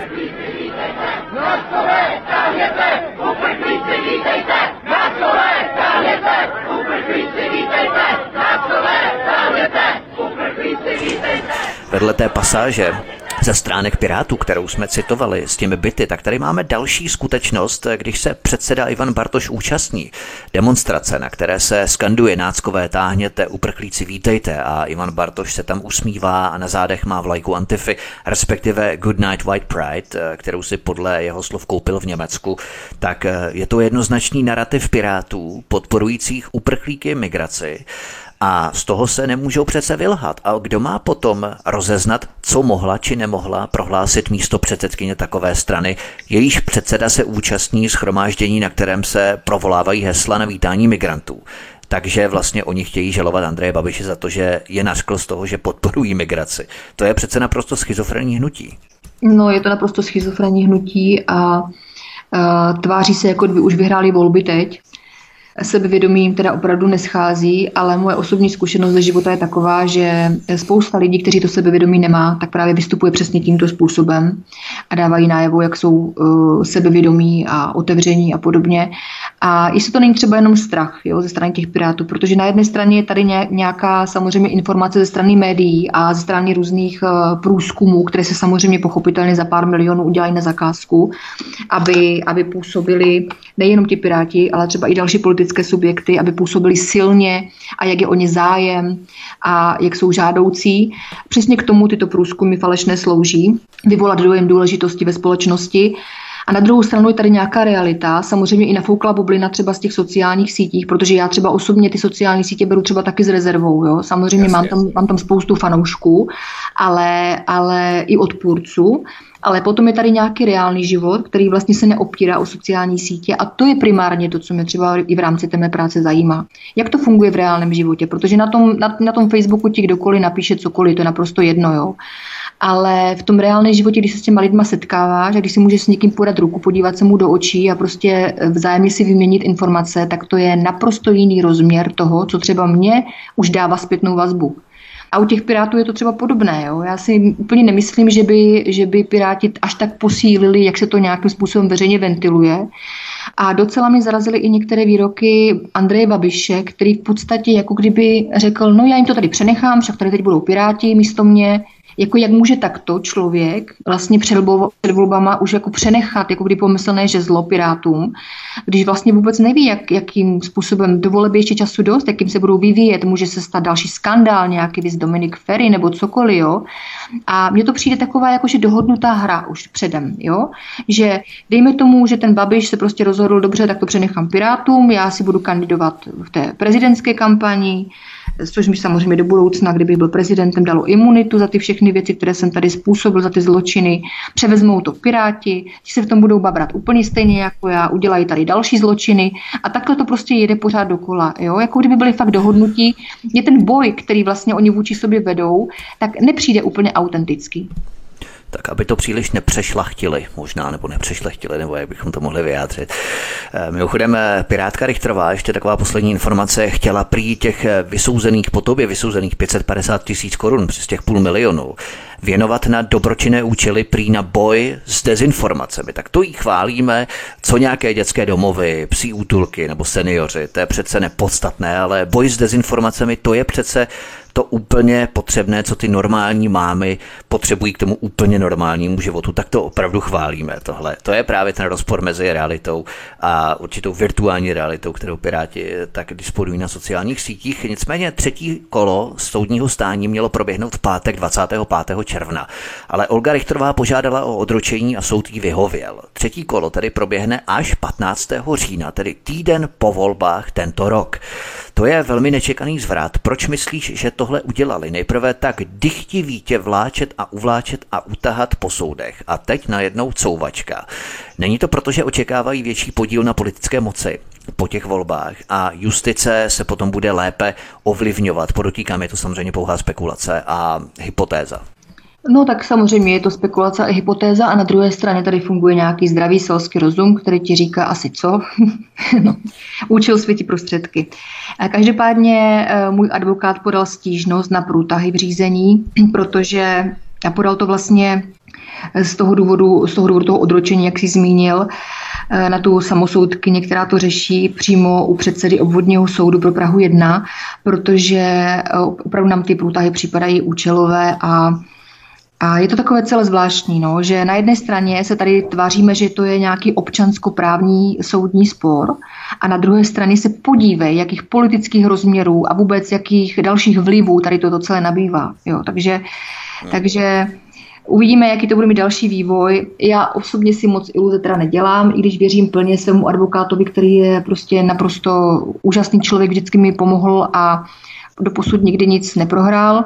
Nicméně tady se točíme teďka v politice, takže tady to může mít jakýkoliv, jakýkoliv vývoj do budoucna. Sama jsem na to zvědavá, eh, jestli to odvolání třeba bude mít nějaký vliv nebo nebude mít vliv, necháme se překvapit.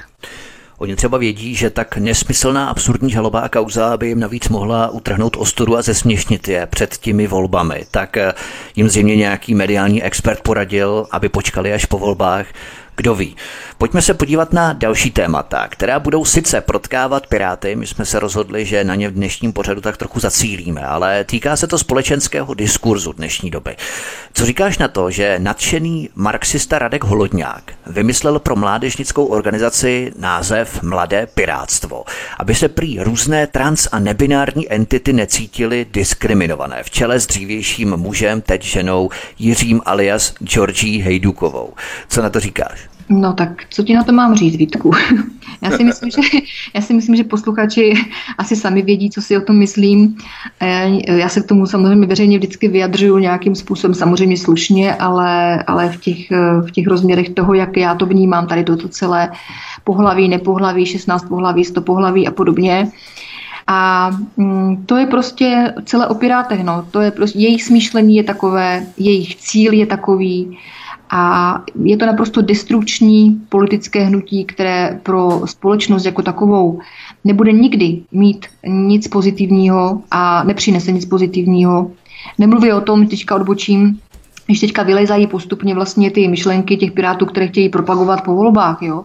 jako třeba eh, jako třeba zdanění eh, eh, nebo mítné, když vlastně vyjdeš do Prahy a podobně, jo? no tak to je, to je naprosto neskutečné. Jako jo. Osobně si myslím, že kdyby Piráti, nedej bože, opravdu uspěli v těch volbách natolik, že by byli součástí vlády, tak se Česká republika fakt stane zemí neobyvatelnou a teprve potom, možná, že by to paradoxně mělo eh, pozitivní vliv na to, že teprve potom by se spoustu lidí zpamatovalo, probudili by se a řekli by se tak, ale tohle už je hodně zahranou, teď už do toho třeba půjdu i já, který jsem laxní a podobně. Jo. Takže možná, možná, že všechno zlé by v tomto případě uh, bylo k dobrému, ale osobně bych se raději přála tu variantu, aby se to Pirátu nepodařilo a aby se ta situace alespoň trošku stabilizovala. My se to pokusíme vykreslit teď na Praze, co by jakési výkladní skříni vládnutí Pirátů. Jak by to mohlo eventuálně vypadat eh, na celé České republice nebo území celé České republiky v případě vítězství Pirátů v letošních parlamentních volbách. Dříve to byli mladí Piráti, teď genderově neutrální mladé pirátstvo. Eh, ve Spojených státech třeba se odstraňují rodové on nebo ona a místo toho se zavádí neutrální ono. Jde o neutrální pohlavní identitu, což je jeden z prvků, který tyto neomarxistické skupiny ženy prosazují. To znamená genderová rovnost.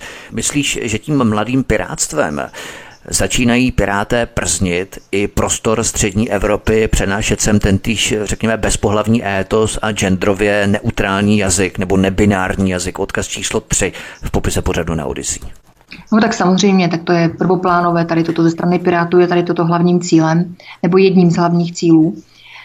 Kde se najednou vzali všechny ty genderové eh, postoje, jo, kdy se najednou vzala ta, vlastně ta nenávist k tomu, co je přirozené, co lidstvo celou dobu vlastně drželo nějakým způsobem jako při životě. Je to, je to zvláštní, jako tady toto, jo. Všichni si nesou najednou jistí svým pohlavím, mám pohlaví, nemám pohlaví, jaké mám pohlaví.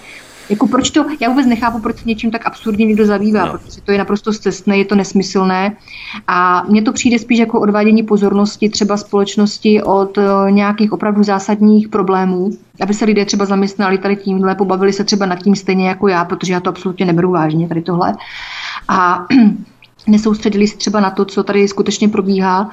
I to je možné. Třeba i v souvislosti s tímto ve sněmovně se připravovala novela zákona o občanských průkazech, eh, která počítala se zavedením občanek s čipem, který by obsahoval otisk prstů a tak dále. Ovšem Pirát Ondřej Profant zabodoval. Chtěl z občanek odstranit pohlaví a vysvětloval to tím, že současný stav znevýhodňuje trans a nebinární lidi. Odkaz číslo 4 v popise pořadu na Odyssey. Takže ani žena, ani muž, hlavně nic osobního, nic lidského, jenom jakési inventární číslo, tak takovou hodnotu člověka prosazuje hnutí České pirátské strany. Ale to není jenom tady toto. Oni se snaží odstranit i národnost, abychom se prostě styděli za to, že jsme Češi, že jsme, že jsme z České republiky a abychom používali národnost evropská. I tady toto zaznělo ze strany Pirátů, což je taky jako strašný. Jo. Takže na jednu stranu oni se tváří, jak by tady chtěli plno dobrých změn, údajně dobrých změn, samozřejmě dobrých jenom pro ně. A na druhou stranu chtějí popírat to, že jsme prostě Česká republika, že máme české občany a máme se tvářit jako, že jsme hromadná nějaká evropská skupina nebo já tomu nerozumím. Samozřejmě ano, jsme Evropané, jsou, jsme součástí Evropy, ale já jako taková jsem především občanka České republiky a nebudu nikde psát, že mám národnost evropskou, když mám národnost českou. Jako to, co z nich poslední dobou opravdu padá, tak to je jako jedna absurdita vedle druhé. A já kolikrát fakt lapu po dechu a říkám si, to nemůžou myslet vážně. Oni to určitě časem zase prohlásí za fake. Ano, ano, to je takové to desatero, vlastně to bylo vydané interně, samozřejmě je legrace, bylo to taky, vyšlo to na Pirátské pravdě. Soudruzi, tohle jsme neřekli, tohle je hoax, byla to mladická nerozvážnost a tak dále. Prostě vyšlo takové interní řízení, jak mají reagovat na podobná nařčení v případě, že se to ukáže jako naprostý nesmysl. Nicméně Olga Richtrová se také dopustila genderové diskriminace přímo před tím soudem, protože ona při tom jejím projevu soudu prohlásila, cituji, Jde o to, že žiju život úplně normální mámy. Konec prostě citace. Žiju úplně normální život. Úplně normální mámy. Ona měla říct, že žiju život úplně normálního rodiče A nebo rodiče B, ale to schéma máma táta je přece špatně podle Pirátů, takže i Pirátka má v sobě zakořeněné to staré, hnusné, náckovské, diskriminační členění rodiny na máma táta. A ona to vlastně vůbec neměla, to znamená, že i Olga Richterová se před tím tvým soudem dopustila genderové diskriminace.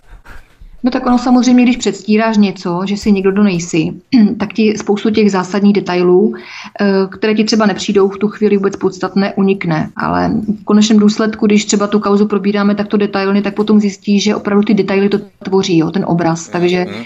asi paní, paní Richterová nebyla v tomto úplně důsledná. Takže ona neřekne místo rodič jedna, rodič dva, to řekne máma a táta. Myslí, že jí to genderově neutrální mladé pirátstvo odpustí třeba? Tak já si myslím, že vzhledem k tomu, že to je všechno jeden velký podvod, tak je to určitě odpustí, protože eh, já se třeba hodně scházím s mladými lidmi a eh, jsem velice potěšená tím, že si z toho taky dělají legraci, že to neberou vážně. Jo? Takže, takže to je taková, tak jak já říkám, eh, hlučná menšina, která je sice hodně slyšet, ale realita jako taková není ještě tak špatná, což je dobře. Je to pravda, mám úplně tutéž zkušenost a s mladými lidmi, se kterými tady budeme dělat rozhovory na svobodném vysílači, to určitě potvrdí. Nicméně pojďme dál. Rodinná firma Pirátského místo starosty za Prahu 3 Štěpána Štrébla, který měl také na starost i kampaně strany Pirátů, meziročně znásobila více než 170krát svůj obrat. Za tímto úspěchem stály i zakázky na dodání ochranných pomůcek veřejným institucím, kde vládnou Piráti. Štrébl pochybení i střed zájmu odmítá, podnikání ale ukončil. Odkaz číslo 5 a 6 popise pořadu na Odyssey. Takže firma pirátského místostarosty dodávala ochranné pomůcky pirátským radnicím, ale žádný střed zájmu to prý není. Určitě je to hoax a dezinformace, co myslíš? No tak samozřejmě, když se podívej na pana Babiše, na pana Primulu a na ostatní prospěcháře, kteří si na tom vydělali opravdu tolik peněz, nechci ani říkat, jestli miliony nebo miliardy, to je celkem jedno. A všechno jsou hoaxy, všichni to s námi myslí dobře přece, všem jde o naše zdraví. Jo, primárně jde tady o dobro občana, o blaho občana, tak prosím vás, jako občané, buďte důslední, noste respirátory, roušky, očkujte se, no a všechno bude v pořádku. A to, jestli někdo za našimi zády kšeftuje, ale no tak, jako, jako to. Když se vlastně v podstatě nic neděje, jak mi někdo řekl teď naposledy, co se týká, když se vrátím k tomu panu Volnému, tak to byl taky dobrý argument. Když jsem teda se ohradila proti tomu, co, co tady předvádí, tak někdo řekl, no dobře Nelo, ale tady jsou jiní, kteří kradou ještě víc. A já jsem říkala, aha, takže to je to vaše vlastenství, že tady jsou v podstatě ještě jiní, kteří kradou ještě víc. No to je výborný argument. To znamená, že ty můžeš zavraždit jednoho člověka, protože tady jsou jiní vrazy, kteří vraždí, masový vrazy, kteří vraždí třeba pět nebo šest lidí. Takže ten jeden to ještě jako jde, to je úplně normální. Stejně jako je třeba hoax a dezinformace, zaplacený průzkum modelu české televize. Podle něj by Koalice Pirátů se stan vyhrála sněmovní volby letos. Získala by 34%, hnutí ano 22%. Odkaz číslo 7 v popise pořadu na Odyssey. Myslíš, že takové různé modely přisuzující absurdně vysoké výsledky některým hnutím fungují jako e-shopy ve vyhledávačích typu Heureka podle toho, kolik zaplatíš, tě umístí na přední pozice vyhledávání nebo vyhledávače a když prostě nezaplatíš, tak tě zneviditelní a případně tě odsunou kam si dozadu. Tak nějak tak podobně fungují ty, co zaplatí zaplacené průzkumy, protože tak absurdní výsledek přece tomu nikdo nemůže věřit. No ale to si přesně řekl, tak to je. Všechno je to jenom biznis. Pokud zaplatíš, tak je to přesně jak si řekl, tak si prostě upřednostněn asi vidět. Pokud nezaplatíš, tak nejsi. Tak proto si politici samozřejmě platí převolební výzkumy nebo průzkumy, aby, jak jsem to už zdůraznila vlastně teď před chvilinkou, eh, aby byli v popředí, aby bylo vidět, že je o ně zájem a tím pádem, aby si třeba, třeba to může i to nastavení těch lidí třeba změnit trošičku to myšlení, protože to je všechno psychologická hra. Pochopitelně, že eh, nebudeš volit nikoho neúspěšné úspěšného, že jo. Takže jestliže vidí, že někdo stoupá, že je úspěšný, tak si řekne, že jejda, no, ale oni jsou dobří, jako asi, no, a, a že je volí tolik lidí, tak asi nebudou tak špatní, jo. Takže, takže všechno, co s tím souvisí. Samozřejmě souvisí to s penězma, souvisí to s tím, že to, eh, že to nějakým způsobem má vliv na přemýšlení lidí. A výsledkem toho všeho má být to, aby byl člověk opravdu, nebo aby, ta, aby to hnutí jako takové, které si toto platí, aby jim to prostě nazbíralo větší preference a více bodů u občanů. A myslím si, že kdyby to nefungovalo, tak to asi nedělají a ty peníze do toho nebráží. Takže asi nějaký ten kýžený efekt z toho určitě mají. My jsme říkali, že si zkusíme vyprofilovat na Praze, jak by vypadalo asi vládnutí Pirátů v rozměru celé České republiky, pokud by zvítězili v letošních eh, sněmovních volbách. A zkusíme si to promítnout právě na Praze, protože něco podobného je to jako s přípravou systému vybírání míta pro vjezd automobilů do Prahy, což eh, Piráti připravují, ale mlží kolem toho, přesně jak si uvedla před chvílí, protože je to silně toxické téma a velmi nepopulární, takže oni se bojí a couvají. Praha, to všichni víme, nemá hotové, nemá dokončené objezdy a okruhy a Piráti s koalicí mají tu drzost, že chtějí spoplatnit vjezd do Prahy v rámci mýta, odkaz číslo 8 v popise pořadu na Odyssey a ještě další věc v rámci toho mýta. Oni chtějí vybírat za emisní normy Euro 5 a Euro 6 1500 korun a od řidičů, kteří mají starší auta s normou Euro 4 a nižší a nemohou si prostě dovolit koupit nějaké nové auto, zvlášť v této době, tak oni chtějí vybírat dokonce 2,5 tisíce odkaz číslo 9 v popise pořadu na Odyssey, ale když se na to podíváš eh, z širší perspektivy, tak takto se snaží postupně sankcionovat eh, spalovací motory v rámci svatého grálu globalistů, takzvané ochrany klimatu. A to si právě zmínila i s Olgou Richterovou v rámci toho soudu, že ona vlastně chodí pěšky nebo jezdí na kole a ekologicky šetrně, a tak dále. Tak v podstatě se to tak jako protkává ty věci ohledně celého toho jejich hnutí, což je jeden ze svatých grálů vlastně té globalizace, těch tří pilířů plus ochrana klimatu. No tak to se týká Olgy Richterové, tak to samozřejmě nevím, jestli chodí pěšky nebo jezdí na kole, eh, tak to to veřejně prezentuje, aby to mělo prostě samozřejmě tento, tento veřejný, eh, veřejný názor, aby byl takový, že tak to žije protože to je asi součástí toho, přesně jak si říkal teď, že oni se na jednu stranu snaží odlehčit ekologii, na druhou stranu tu ekologii zabíjejí. Jo, to máš to samé jako teďka aktuálně, jsou strašně velké boom eh, elektromotory a, a nikdo se nezabývá tím, jakým způsobem eh, probíhá výroba těch baterií, likvidace těch baterií a podobně, že to zatěžuje vlastně tu ekologii daleko více Přesně. než spalovací motory a že to je celé prostě nesmysl. Jo? je to celé... na jiných místech a tady to není tak vidět v rámci té elektrobaterie, respektive elektromobilu, protože ta elektřina se vyrábí úplně někde jinde, že? No, ty elektromobily jezdí. Samozřejmě, ale vlastně všechny tyhle ty zelené projekty prostě nejsou domyšlené, uh, plují tak nějak po tom povrchu toho problému, ne, neřeší to vlastně do hloubky tak, aby to mělo třeba z dlouhodobé perspektivy opravdu nějakou efektivitu což se samozřejmě neděje. Jo? Takže je to naprostý nesmysl. No a co se týká Pirátů, tak já si myslím, že proč, proč ty daně, proč daně z nemovitostí chtějí zvyšovat, uh, proč chtějí dělat tyhle ty uh, mítné uh, při, při průjezdu do Prahy a podobně, protože si dobře uvědomují, za ten poslední rok a půl nás dostala vláda do takových obrovských problémů, že v případě, že by měli být u moci Piráti, tak samozřejmě ty peníze z těch lidí potřebují nějakým způsobem dostat. Jo? Aby měli vlastně s čím pracovat, protože pravděpodobně už tady asi, asi s čím pracovat ani moc jako není. Jo. Takže, takže se snaží ty prostředky dostat tímhle tím způsobem z lidí, což zase na druhou stranu opravdu jako hyenismus, když si uvědomíme, že za poslední rok a půl tady zkrachovali tisíce firm a že přišli tisíce lidí o zaměstnání a že jsou opravdu tak ekonomicky na dně, jak jsem říkal, že stoupají ty počty těch sebevražd a podobně. Takže tohle těm lidem akorát způsobí další ránu. Jo. Takže eh, nevidím v to absolutně žádný přínos a uh, větší přínos by viděla přesně v tom, jak si říkal, dostavit okruhy, protože samozřejmě to by bylo i z dlouhodobého hlediska, by to odlehčilo Praze, odlehčilo by to vlastně tomu centru a to by mělo samozřejmě přínos, ale bohužel asi to jejich myšlení nastavené jinak a tak to nepřemýšlí. Nebo jim to upřímně řečeno jedno, jo? potřebují peníze a nepotřebují ten efekt. Tak my se právě díváme na Prahu, na které si profilujeme vládnutí Pirátů, což je jakási výkladní skříň vládnutí Pirátů. Takže až budeš v Praze, tak si naskoč na longboard a seniori se budou po ulicích prohánět na elektrických koloběžkách. Je to podobná lež, jako když Piráti odmítají tvrzení, že chtějí zvyšovat daň z nemovitosti. To je další téma. Všichni si pamatujeme, jak Piráti navrhovali zvýšit daň za prázdné byty už v programu pro sněmovní volby 2017. Odkaz číslo 10 v popise pořadu na Odyssey.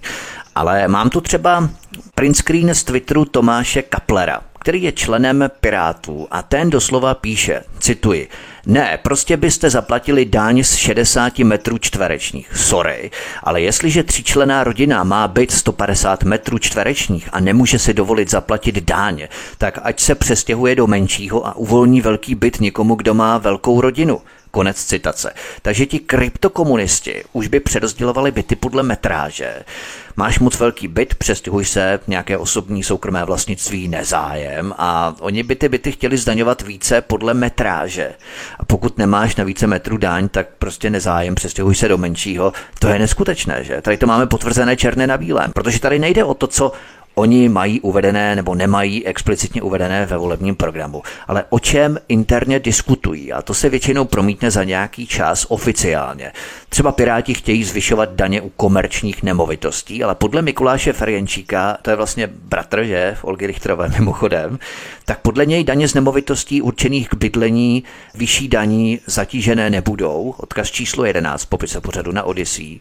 Stejně jako samotný Ivan Bartoš na Twitteru zvyšování daní z nemovitostí na 1% kategoricky odmítá. To musíme pro korektnost uvést, přesně píše, cituji, Zvyšovat dáně z nemovitosti na 1% ceny v žádném případě nebudeme.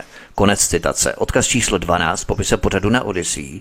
Ale když Bartoš lže o tom, že nepodporují Piráti migraci, přitom existuje jasná videodokumentace, že je to právě naopak, tak jaký máme důvod mu věřit i nyní, že? Tak především to působí dost neprofesionálně, že se nejsou schopni dohodnout ani ve své vlastní straně. Jo, to, je, to je docela zvláštní, že předseda strany tvrdí, že určitě daně zvyšovat nebudeme a jiní členové strany tvrdí, že určitě ano, že to mají v plánu. Na druhou stranu je to taky v rozporu se sociální politikou, kterou přece preferuje paní Richterová, takže se docela podivuji nad tím, jak může podporovat potenciální další bezdomovectví x rodin, které by samozřejmě neměly v důsledku toho, co se odehrává poslední rok a půl, ale nejen. Jo, ne každý je samozřejmě samozřejmě sociálně natolik silný, aby si mohl dovolit platit tyto daně. Takže je to docela zvláštní sektor, proti tomu třeba ona jako taková osoba, která citlivě vnímá tu sociální politiku, nepostaví proti tomu, že přece není možné takto vyřazovat lidi ze společnosti na základě prostě takových obrovských eh, nároků jo, ze strany těch politiků, to je prostě neren, ne nerentabilní, samozřejmě rentabilní by to pro určité vrstvy bylo, ale je to neefektivní jako, jako celek pro, pro ty obyvatele, protože víceméně zase na tom budou, zase ty, ty, ty sociální rozdíly se stanou obrovsky propastné. Jo. Tady vlastně vymizí v podstatě tímto úplně ta střední vrstva, a v podstatě tady budou buď extrémně chudí nebo extrémně bohatí a tím mezi tím bude naprosto mizivé procento, protože eh, přesně tyto věci likvidují střední vrstvu. To je přesně, jak vidíme, útok na soukromé vlastnictví té střední a nižší pracující třídy a tak dále protože už třeba do projednávané novely stavebního zákona chtěli Piráti a Demoblok a spolu zavést takzvaný místní poplatek z výstavby, který může být až tisíc korun za metr čtvereční a který zaplatí každý, kdo si pořizuje bydlení. Nově by obec mohla vybírat až tisíc korun za metr čtvereční podlahové plochy u dokončených staveb. U klasického rodinného domku s plochou kolem nevím, 100 metrů čtverečních by potom stavebník teoreticky vydal až 100 tisíc korun navíc. A u bytu třeba třeba o 60 metrech čtverečních by vydal 60 tisíc korun navíc. Takže Piráti to s tím útokem na vlastníky domů, bytů myslí opravdu vážně, akorát se to prostě bojí říct náhlas zatím před volbami asi.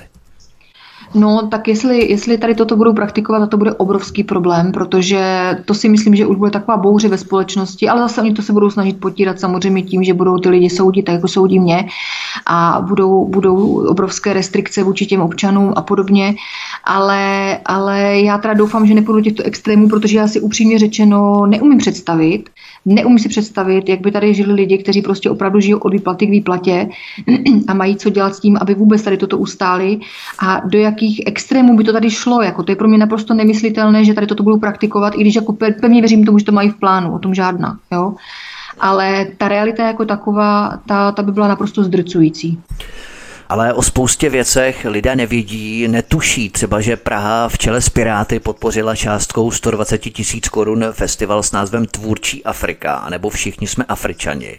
To je odkaz číslo 13. Tam je odkaz přímo na tu smlouvu, pokud byste se na to, milí posluchači, chtěli podívat detailně, máme tady odkaz číslo 13 přímo na tuto smlouvu, tak to jsou tedy opravdu priority Pirátů. A dál třeba Pražské zastupitelstvo pod vedením Pirátů schválilo individuální dotaci v hodnotě přes 5,1 milionu korun neziskové organizaci, která se stará v úzovkách o integraci migrantů s názvem Integrační centrum Praha, ICT. To je ta nezisková organizace Integrační centrum Praha odkaz číslo 14, na to se také podívejte na kanále Odyssey, anebo do třetice.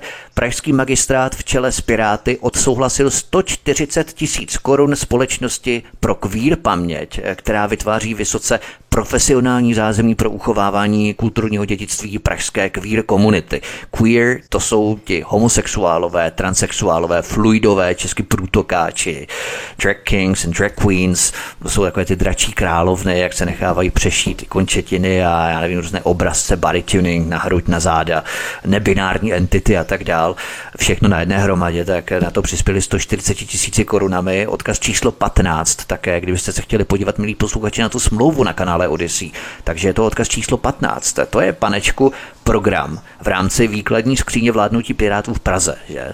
No, ale to je docela zvláštní, protože, prosím tě, pro jaké migranty vydali těch 5,1 milionu korun, když Česká republika přece žádné migranty nemá? Piráti se nově vyjadřují, že jsou proti migraci.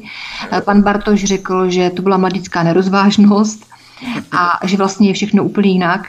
Takže kam ty peníze teda tekly, když vlastně i stopky se vyjadřuje paní Pekarová, že tady žádní migranti nejsou že Česká republika je naprosto unikát tady tom, že tady máme mizivé procentu, které stejně vracíme zpátky a že jsme naprosto bezpečnou zemí.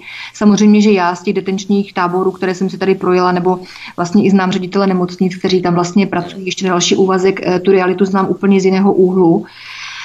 A přesně vím, že tady migranti samozřejmě jsou a není jich tady málo a tady poskytuje byty a uh, vozí se tady prostě na letiště Ruzínské Eh, ve velkém počtu a není pravda, že tady nejsou, ale je to takové zvláštní, jo, že oni se takhle protiřečí, že na jednu stranu tvrdí, že, že eh, jako určitě ne, že tady migranty nemáme, na druhou stranu vynakladají 5,1 milionů korun pro to, aby se tady nějakým způsobem mohli adaptovat, tak eh, nevím, no, jako by se to měli asi ujasnit, ujasnit předem mm, tu jejich retoriku, protože je v plném rozporu s tím, co hlásají a to čím dál tím víc, jestli si to všímáš.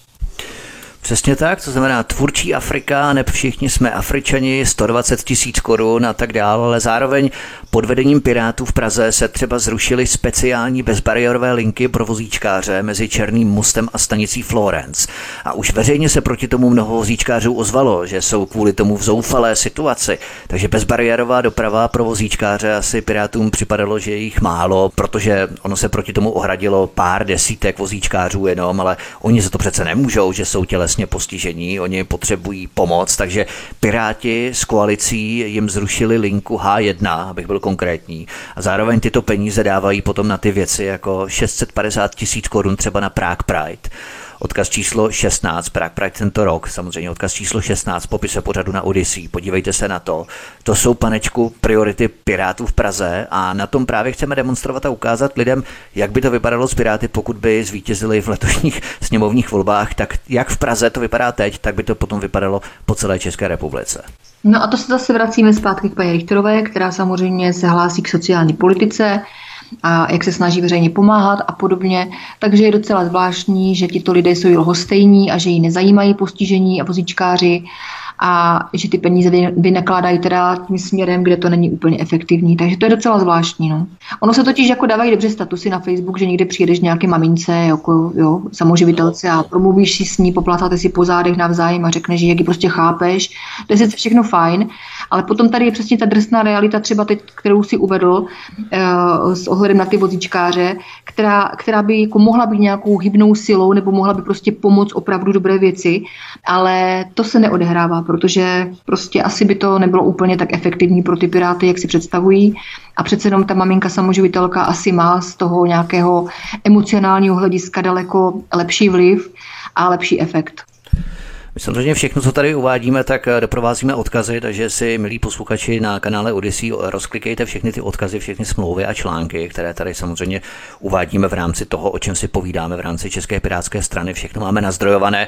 Takže vodné stočné v Praze zdraženo, svoz odpadů zdražený, nájemné zvýšené, daň z nemovitostí v Praze také zvýšená, parkování se zřejmě také zdraží v Praze, teď Piráti z koalicí chtějí mýto pro vjezd do Prahy, do toho rušení smluv na zahrádky restaurací v Praze, nápad s placením nájemného v soukromých bytech pro nepřizpůsobivé a potom samozřejmě oprava těch bytů za peníze z městské kasy, bezdomovci v hotelích, což platí magistrát, podpora queer, nadace, pochody homosexuálů, Prague Pride, podpora, migrace, všichni jsme Afričany, multikulty, neziskovkám, tak musí samozřejmě podojit Pražany, aby na tohle byly prachy. Tohle je výkladní skříň vládnutí Pirátů v Praze a takto by to mělo vypadat po volbách, pokud by tohle zvítězilo. Opravdu to musíme těm lidem takto plasticky ukázat, protože tady opravdu jsou důležité ty smlouvy, které máme nazdrojované, které máme odkazy tady přímo v hlídači státu a tak dále. No a samozřejmě ta Praha, to by byl jenom takový obraz toho, jak by to vypadalo v rámci celé České republiky. To není jenom Prahou. Samozřejmě, že té Praze by ten model nějakým způsobem nastavili, ale ten potom fungoval v rámci celé České republiky, což by třeba pro ty malé obce eh, bylo naprosto zničující, likvidační. Takže já si vůbec nevím představit, jak, jak si to oni představují tak nějak v tom celorepublikovém měřítku praktikovat tyto věci, protože Uh, oni podle mě opravdu skutečně jenom vaří z vody a vždycky přijdou s nějakým výstřelkem a uh, možná, že i čekají, jestli to bude mít prostě nějaký veřejný pozitivní, negativní ohlas, aby to následně třeba buď, uh, buď byli za super nápad Pirátů, anebo naopak za ten hoax. To znamená na závěr našeho pořadu, abychom ten kruh tak nějak uzavřeli, zrekapitulovali, když si to skládáme do souvislostí. Piráti představují ten nejčiřejší extrakt té globalistické agendy, objednávky, kterou Piráti plní, protože tři základní pilíře neomarxistů, na kterých stojí ideologie neomarxistů v rámci té globalizace, tak ty pilíře jsou genderová, rasová a sociální rovnost, plus kult a modla ochrany klimatu. A když si to vezmeš, tak vlastně genderová rovnost, to znamená žádné pohlaví, trans, Prague Pride, genderově neutrální jazyk, žádné pohlaví v občance, bo ten návrh Ondřeje pro fantaspirátů a tak dále, to jsme probrali.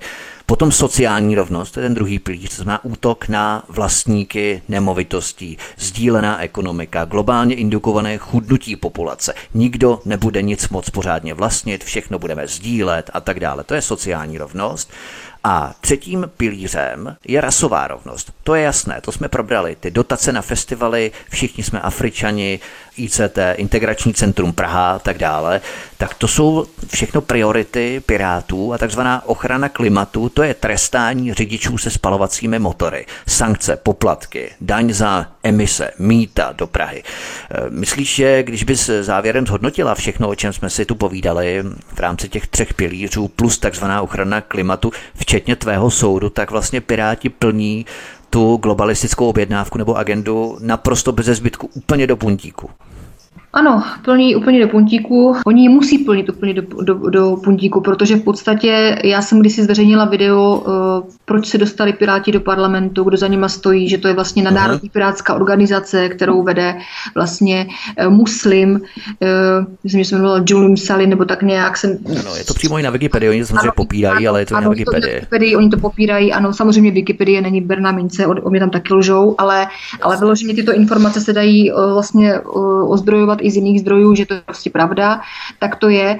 Takže je to prostě nadnárodní pirátská organizace, která opravdu působí tímto destrukčním způsobem, myslím si, že ve všech státech a hlásají prostě tyto novodobé uchylárny typu genderová politika, e, typu boj proti klimatu, a podobně. Jo. To jsou všechno věci, které jsou naprosto zbytečné, protože kdyby třeba opravdu uh, mysleli vážně to, že chtějí nějakým způsobem zachránit planetu, což samozřejmě vážně nemyslí, dělají si to legraci, tak proč je nezajímají znečištěná moře, znečištěné řeky, znečištěná příroda, proč nečistí, proč nechodí fyzicky každý ten pirát, který to hlásá a tu přírodu denně nečistí. V příštím pořadu se zaměříme na jiná témata. Kromě tedy Pirátů, protože tento pořad byl zaměřený přímo na ně, abychom si trošku otevřeli oči a zhodnotili vlastně to, co probíhá před našimi očimi. Akorát si tyto věci všechny musíme skládat do souvislostí v rámci kontinuální řady souvislostí, které navazují jedna na druhou, protože pokud to budeme vnímat fragmentovitě, kusovitě, jak nám to předkládají a prezentují média, tak samozřejmě nedotvoříme si ten celkový obraz mozaiky, která se odehrává přímo před našimi očima. To znamená, musíme si to zhodnotit, bilancovat a sumarizovat. To by bylo tedy všechno. Neli, já ti moc děkuji za náš dnešní pořád a budu se s tebou těšit někdy příště. Nela Lisková byla naším hostem u nás na svobodném vysílači. Neli, ahoj. Já děkuji za pozvání, ahoj a mějte se krásně. Tento i ostatní pořady si, milí posluchači, stáhněte buď z našeho archivu svobodného vysílače, nebo zavítejte na kanál Odyssey, kde samozřejmě máte i textový materiál k našemu povídání, to znamená odkazy, smlouvy, o kterých jsme tady hovořili velmi obšírně. Takže všechno si rozklikejte, prověřte si to, o čem jsme si tady povídali. Samozřejmě budeme rádi, když se registrujete a budete odebírat kanál Studia Tapin Radio Svobodného vysílače právě na Odyssey, protože ten na rozdíl od YouTube necenzuruje, nezakazuje a nebanuje videa. To by bylo všechno. Zdraví vás svítek od mikrofonu svobodného vysílače a těším se s vámi příště. Opět naslyšenou. Hezký večer. Prosíme, pomožte nám s propagací kanálu Studia Tapin Radio Svobodného vysílače CS. Pokud se vám tento nebo jiné pořady na tomto kanále líbí, klikněte na vaší obrazovce na tlačítko s nápisem Sdílet a vyberte sociální síť, na kterou pořád sdílíte. Jde o pouhých pár desítek sekund vašeho času. Děkujeme.